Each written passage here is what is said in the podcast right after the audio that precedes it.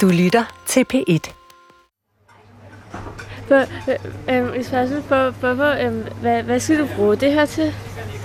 Til radio. Oh. Okay. Må jeg godt kysse den? Det må du godt. Mariam og jeg står på gangen på psykiatrisk afdeling for større børn. Det, der også hedder B201. Jeg har lige kysset den her mikrofon. Det er min radioen. Jeg hedder Mariam, og jeg er 12 år gammel, og jeg er herovre i B201. Mariam kom her ind i forbindelse med en voldsom psykose. Synes du, den er rar ved? Ja, Hun hørte stemmer fra væggen derhjemme. Stemmer, der ville hende ondt. hvad er jeres yndlingsfarve? Mine er alle farver. Grå, sort, hvid, brun, rød, gul, grøn. Al, øhm, øhm, pink, øhm, måske pink, lilla, og ja. Mariam er stadig ret speedet, og hun er under observation for måske fortsat at være i en slags psykose. Okay, farvel. En pige, der gennem en periode har hørt ondsindede stemmer i sit hoved.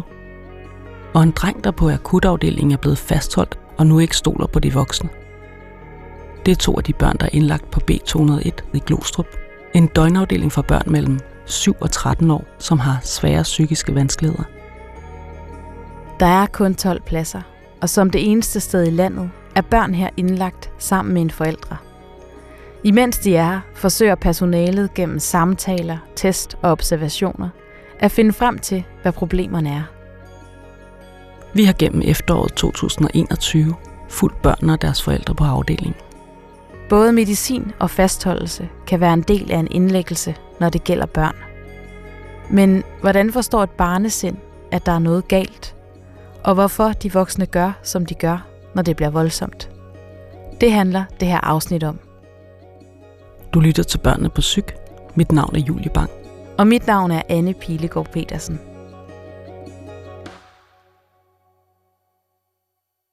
Hallo. Der er en kunde. Der er en med underbukser på. Tror du godt, jeg må komme ind alligevel? Vi er på et af fællesbadeværelserne på afdelingen. Det var altså bare fra hår. Du kan se mit øh, blødt. Mit bliver grøn i spidserne og blåt i toppen. Ja. Zacharias 10 er ved at få farvet hår, sammen med Madikken, en pige på cirka samme alder, der allerede løber rundt med en blå stribe i håret. I'm stone face. I'm a stone face. Virkelig Zacharias. Zacharias sidder i sine underbukser med et håndklæde om de spinkle skuldre og sit lange, lyse hår ud over. Du er så rigtig tålmodig, skat. Det er så dejligt. Og hans mor, Agatha, kæmper med at få den blå farve i. Og mor prøver at gøre det så pænt, som hun nu kan, ikke? Så du ikke helt kommer til at ligne en faglade. Nå, jeg synes, det er fint med en faglade. Nu er det så sød, skat. At Zacharias sidder her, helt afslappet og roligt på et badeværelse, er en kæmpe ændring. For han har haft en hård vej herind, hvor netop badeværelset derhjemme spillede en stor rolle. Wow, det er faktisk en øh, skinnende glimmerfarve. Det ser da flot ud. Jeg ligner ikke, hvad jeg plejer at gøre, jeg. Det taler jeg med hans mor, Agatha, om. Det hele startede, da Zacharias begyndte at blive medicineret mod sin ADHD. For medicinen satte gang i en vild omgang OCD. Man kan se, efter han fik medicin for ADHD, så var der en masse andre problematikker, udfordringer, der hoppede ud, sprang ud, som endte i jamen, en form for OCD, tvangstanker med bakterier og tis, hvor han ja, ikke kan kunne tørre sig selv og var bange for simpelthen den nedre region og endte ud i, at han første omgang sad 58 timer på toilettet og ikke kunne komme ud, og så 36, og det var et kaos. Ja, og før det, så skulle alt sprittes af derhjemme. Vi skulle sprittes af, han skulle sprittes af. øh, Underbukser skulle i ovnen for at blive afdenficeret. Han levede på toilettet. Han kom ud måske en gang om dagen, kunne jeg få ham ud og få lidt at spise. Jamen, det var et helvede. Altså, vi kunne ikke komme nogen steder overhovedet ud. Så det endte ud i, at vi kørte ham på akutten. Som ikke har været en god oplevelse for ham. Hvordan foregik det? Jamen altså, det, desværre var oplevelsen der og personalet, ja, man kan man sige allerede første aften, hvor vi kommer derud, så er der tvang. Jeg tror, det var, jeg kan ikke huske det, onsdag vi kom, og fredag tog jeg hjem for at lige ordne noget. Og så ringede Jasper der, at så havde de så hævet ham ud fra toilettet fysisk. Fordi nu havde de vurderet noget, han siddet derude 24 timer, nu skal han ikke sidde derude, så de slæbte ham ud fra toilettet fysisk og lade ham sidde inde på jamen, værelset uden tøj på og så videre, ikke? Og jeg kom fisende tilbage, ikke? Og så tog vi ham væk derfra. Men det gode kom ud, at vi kom ret hurtigt herover. For ellers havde der været meget lang ventetid. Som Agatha fortæller, var hun ikke til stede, da tingene eskalerede på akutmodtagelsen. Det var Zacharias far, Jasper, derimod. Øh, akutmodtagelsen var en voldsom, voldsom tur, hvor han hvor de endte med at hive ham ud af toilettet, for de var bange for, at han fik sidesår. Fire sygeplejersker og en sygeplejer, en meget, meget stor sygeplejer, hive ham ud øh, fra toilettet, uden at få, hvad skal man sige, tørret ham i numsen og få vasket sine fingre, og sådan, som jo var ligesom hans issue, ikke? altså så han, han kom ud, da jeg kom ind efter 10 minutter, der havde han blå mærker ud over hele kroppen, han havde buler i hovedet, han havde, han havde, altså det har virkelig været en voldsom tur, og nu er vi så her. Hvordan kunne du mærke, det påvirkede ham, den der oplevelse på akutmodtagelsen? Jamen egentlig har han været meget god til at, at børste af sig og komme videre, men, men, øh, men det gjorde jo, at han ville ikke herind på B201, og han fik sådan en antimedicin ting op i sit hoved. Det vil sige, at da vi kom herover, de ville have ham til at tage noget medicin mod, hvad han nu havde af forskellige diagnoser, så ville han ikke tage det, fordi han havde haft en oplevelse af, at sidste gang, at nogen prøvede at give ham medicin, der fik han det rigtig dårligere end de kæmpe konflikter med folk, og øh, endte med en fastholdelse, og jeg ved ikke hvad. Ikke? Det har været rigtig svært at få ham til at stole på behandlerne her, og tage imod den hjælp, som han jo har brug for at få. Altså,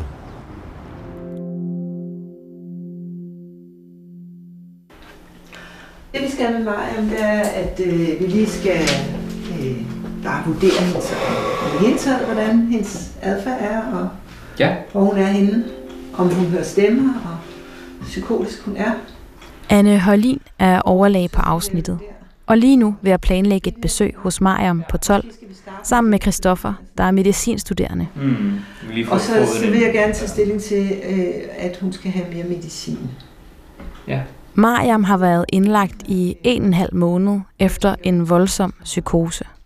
Og de er stadig i gang med at finde den rette dosis medicin og få hende stabiliseret. Hun er sådan, blevet sådan en lille smule mere hurtigkørende, Mm. end hun var tidligere. Og det var et af de første symptomer, der var, Mm. da hun var dårlig. Det var, at hun var meget hurtigkørende. Okay, ja. Og derhjemme og var vågen om natten og for rundt og råbte og skreg. Og Ja. forældrene, er, er, forældrene er jo så bange. De er bange for gentagelse af det der. Ikke? Mm. Ja. Men lad os gå ned og snakke med hende. Vi går sammen ned til Mariams værelse. Med sine lange linoleumsgange og plakater med Minions og Minecraft på dørene ind til børnenes værelser, er afdelingen en blanding af sygehus og fritidsklub. Jeg ved ikke, om er her nu, men... Yes, siger nogen. Hej. Hej, nu kommer Halløj. lige nogle mennesker. Hej, Maja. Krammer. Ja, hej. Nå, men øh, det vi tænkte, det var, at vi gerne lige ville høre lidt om, hvordan du har det. Det kan også være, at far skal høre med. Ja, Hvis, ja. hvis Du- Mariam har svært ved at huske det måske. Så. Ja, så kan du hjælpe os med at, at huske. Øh, og det handler jo lidt egentlig om, om du føler dig urolig, og om, hvordan du, om du sidder og ryster og sådan nogle ting. Så vil du ikke prøve at fortælle mig, synes du, at du føler dig restløs? Hvad betyder restløs? Det betyder, at man føler sig urolig, man har en trang til at skulle bevæge sig. Ja, nogle gange. Mm. Jeg kan også se, at du sidder og, og ryster og vipper lidt sådan her. Tak. Er, er, det, er det fordi, at det er svært at sidde stille? Øh, måske. Okay. Jeg synes, der var faktisk øh, sådan nogle bevægelser, da hun var lidt Er det- mere psykotisk. Og, Mm. Men det er ikke, det er ikke nu, eller hvordan? det synes jeg Nej. og i det tidspunkt var jeg syg. Ja. Hvordan har du det ellers? Øh, jeg har det bedre end dårligt. Det var jo, at nogle gange kommer der stemmer frem, Mm. og så får jeg det lidt dårligt. Mm. Hvad, hvad siger stemmerne? Mange forskellige ting, som du kommer til at dø. Øhm, jeg vil prøve at dræbe dig. Øhm, alle mulige dårlige ting. Hun troede, det var spøgelser. Du troede, det var spøgelser? jeg først troede, det var en god ting, men så tror jeg nok, det er måske som rigtig person, fordi så kommer det fra en anden værelse. Okay, så du synes, det lyder som om, der kommer noget, du kan høre en lyd inden fra det andet værelse? Ja, Fordi da du var derhjemme, hvor du havde det dårligt, der var du også lidt bange for naboerne. Er det ikke rigtigt? øh, ja. For Mustafa, Mariams far, tog det noget tid, før han forstod, hvad det var, der foregik med Mariam. Det startede med, at øh, Mariam begyndte at ændre lidt sit adfærd. Hvor vi så ligesom øh, opfatter det som ganske almindelig teenager-adfærd, som kræver mere og mere rum. Men så begyndte hun at høre stemmer. Nogle stemmer øh, fra naboen til at starte med, som øh, taler nedladende til hende. Uh, og vi troede, det er rigtig nabo, hun hører. For det, det er jo, man kan høre lidt lyd. Men så efterhånden, så hvis de så sagde det her stemmer, ja, i hendes bevidsthed, hvor det blev mere og mere aggressivt. Hvor Mariam havde begyndt at have nogle diskussioner med det her stemmer, og reagerede ud af reageren, hedder det ikke? Hvor hun reagerede med vold kraftigt hvor hun mistede kontrol. Man kunne se på hendes krop og adfærd, det er en helt anden bi. Og så kan hun også sige, at det er jo stemmer, der går, at hun skal, hun øh, skal reagere ved at være så vred. Men til sidst det blev slemt. Men uh, det ser ud til, at der er små skridt, der er små bedre. For Uh, man hører ikke, Mariam hører ikke stemmer på samme måde, sådan som vi opfatter det. Det gør hun ikke. Er du mere tryg nu, eller er du stadig bange? Jeg er stadig bange en lille smule.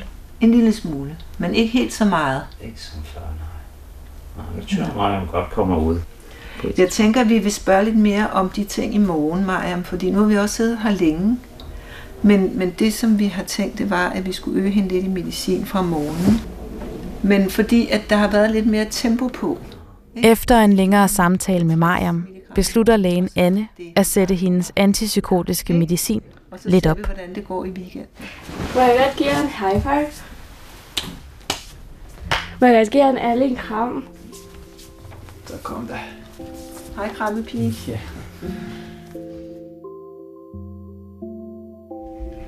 Super, det siger vi. Vi, jeg, vi snakker sammen halv to, ikke? Halv to. Ja. Halv to. Halv to.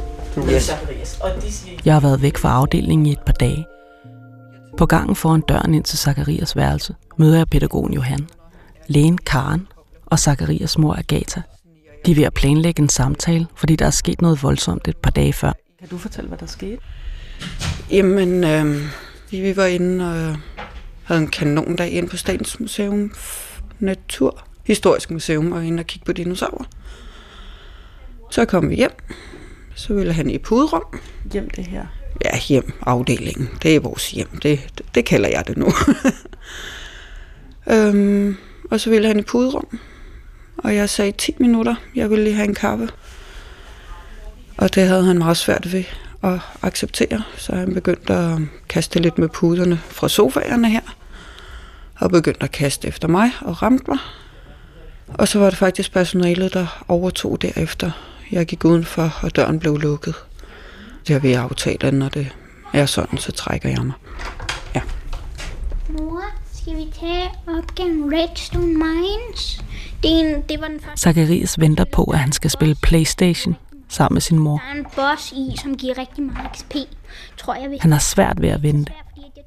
Den dag med puderummet, men også lige nu, mens jeg snakker med hans mor. Er du klar? Lige om lidt er jeg klar. Når Zacharias ikke kan vente, kan han godt blive voldsom. Men jeg kommer ind der, og, eller de kommer faktisk ud og henter mig, og siger nu, eller fortæller, at nu er de altså blevet nødt til at fastholde ham. Fordi han har slået personale og sådan nogle ting. Og vil ødelægge døren, og ja. Hvad ser du så derude? Så ser jeg så, at personalet holder fast i arme og ben på ham, og han er koksrød i hovedet og græder og alt muligt. Så går jeg bare hen til ham, så slipper de ham stille og roligt, og så sidder vi og krammer. Mor, jeg skal lige have dig til at sige en ting. Rampage eller Pain Cycle? Hvad for en er bedst? Eller hvad, hvad er Rampage, der er der en 10% chance for, at dit attacking creature, der er et eller andet i Pain Cycle, at så får du pain, som giver et eller andet. Så vil jeg have den første. Okay. Ja, det er... Mor, du har fået Rampage. Så er der en 10% chance for, at du slår 50% hurtigere. Okay. Er du klar? Vi bliver godt timer, skat. Ja.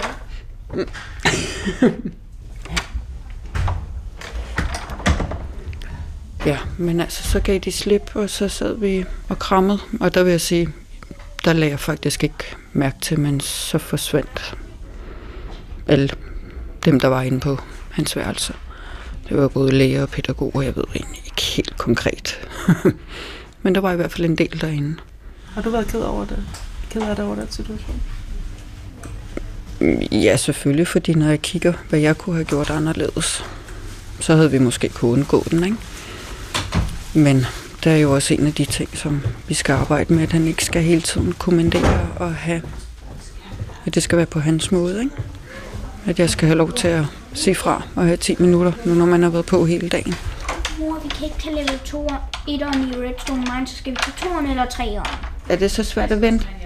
Der er gået mere end 2 minutter. Ja, jeg ved det godt, skat. Vi ses, ja.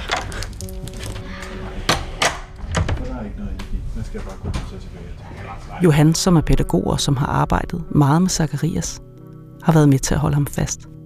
Det er han ærgerlig over, for det kan ødelægge den tillid, som har været så svær at bygge op. Er det en lidt sårbar tid i en indlæggelse, hvis et barn er blevet fastholdt, og man ikke ligesom har landet den endnu, eller er kommet igennem?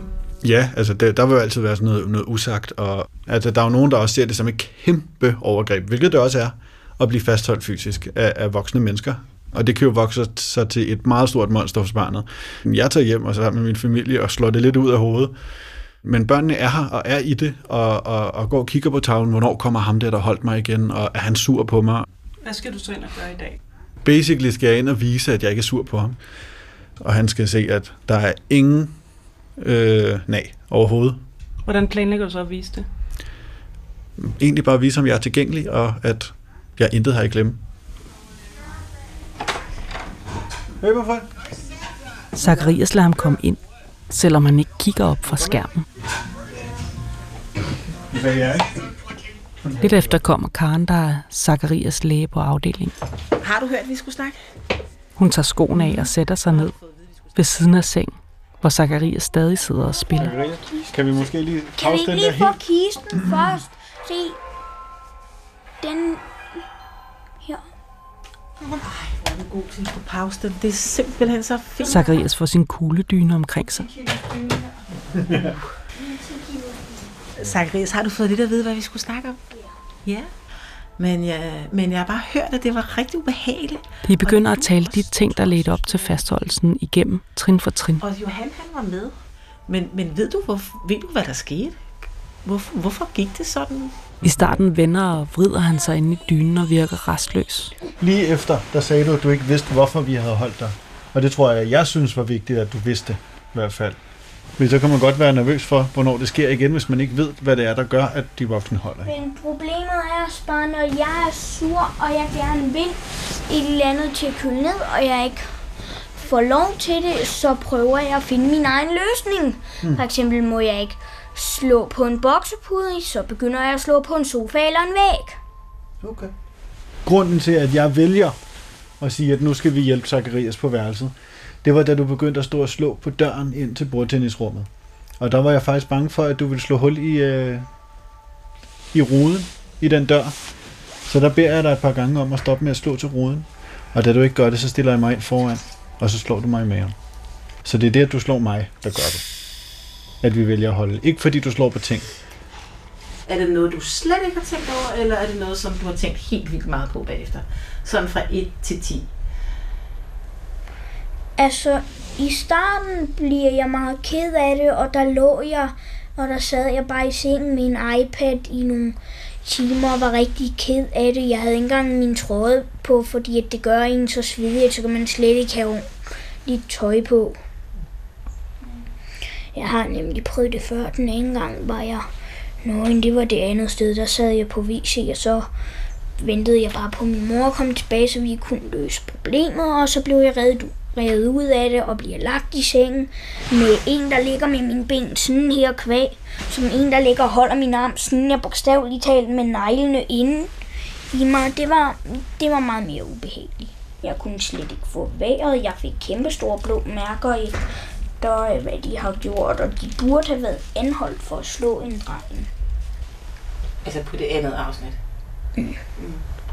Så den her gang, hvor meget har du tænkt på det sådan cirka, tror du? Altså, første par timer, der var du ked af det. Mm. Og hvad så bagefter? Efter så havde jeg det vel bare okay. Men jeg bliver lidt ked af det at snakke over, hvad der skete. Det, det er ikke fordi, at det påvirker mig. Det gør mig bare lidt ked af det at tænke over det. Og det er noget, jeg helst vil glemme. Min far han fik heldigvis lavet en aftale med, at, at øh, jeg kunne komme herind, hvis jeg spiste min medicin, og der ikke var nogen problemer. Der Det er som om Zacharias falder helt til ro, da han har fortalt sin side af historien. Så inviterer han Johan til at sidde ved siden af sig, op ad kuldedynen. Godt nok to. Hvad er det for en slags? Han giver ham en Playstation-controller i hånden. Må jeg være med?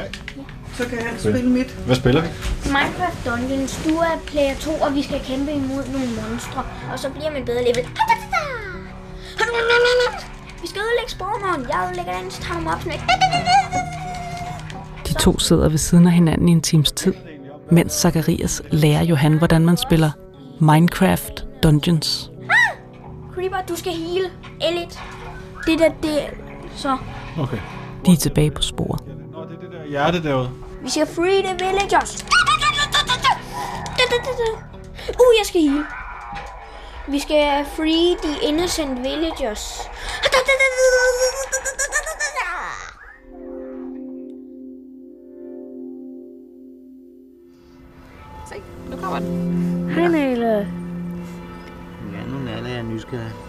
Efterårssolen skinner ude på afdelingens legeplads.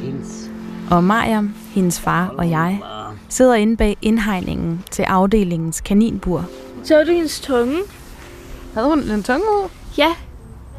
Jeg tror, at kaniner har ret lang tunge. Den lille hvidbrune kanin hopper rundt og snuser til os. Og Mariam rækker hele tiden ud og vil kæle den. Bliver du glad, Mariam, når du er sammen med Nalla? Ja. Hun virker roligere nu, end da jeg sidst så hende. Men faktisk har Nala haft en indvirkning på hende helt fra starten af.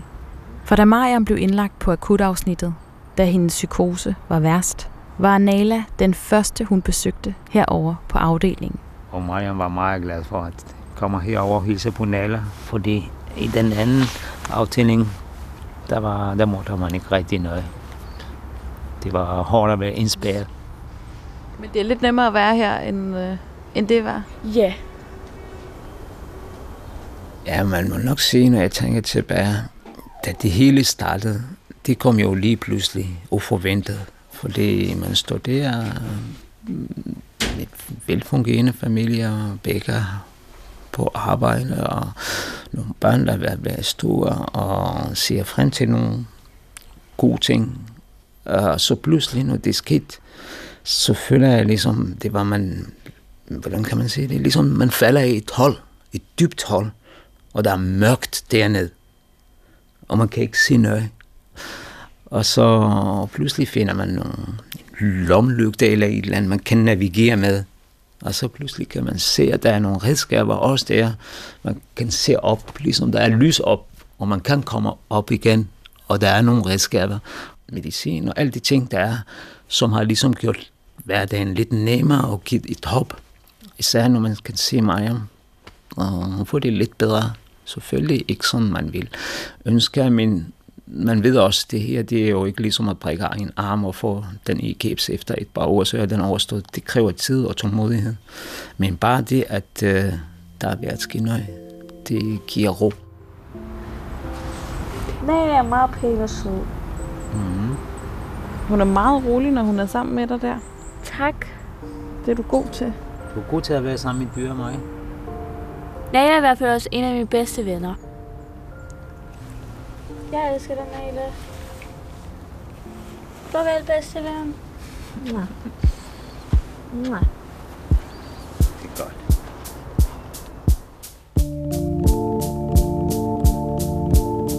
Du har lyttet til Børnene på Psyk.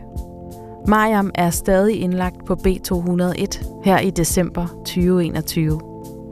Anne og resten af personalet har efterhånden fundet den rette dosis antipsykotiske medicin. Og Mustafa, Mariams far, fortæller, at stemmerne, som Mariam før hørte, nu er helt væk. Til gengæld bliver hun stadig en gang imellem meget aggressiv. Zacharias blev udskrevet i november og er nu derhjemme. Afdelingen koordinerer stadig hans medicinske behandling. Akutafdelingen har hørt, hvad Zacharias og hans forældre fortæller om deres oplevelse hos dem. De anerkender, at fastholdelse kan være en voldsom oplevelse, men kan ikke genkende forløbet, som det er gengivet. De fortæller, at fastholdelse altid sker med samtykke fra en forælder. I Zacharias tilfælde valgte to kvindelige medarbejdere i samråd med hans far at flytte Zacharias fra toilettet. Så blev han kraftigt udadreagerende, og mere personale måtte tilkaldes, fortæller de. Kun når børn bliver udadreagerende på en måde, der er til fare for dem selv og andre, vil afdelingen gribe til fastholdelse. I næste afsnit kan du høre om drengen, der boede under dynen i fem måneder, og om pigen, der ikke tør tage hjem, er angst for at se sine gamle klassekammerater igen.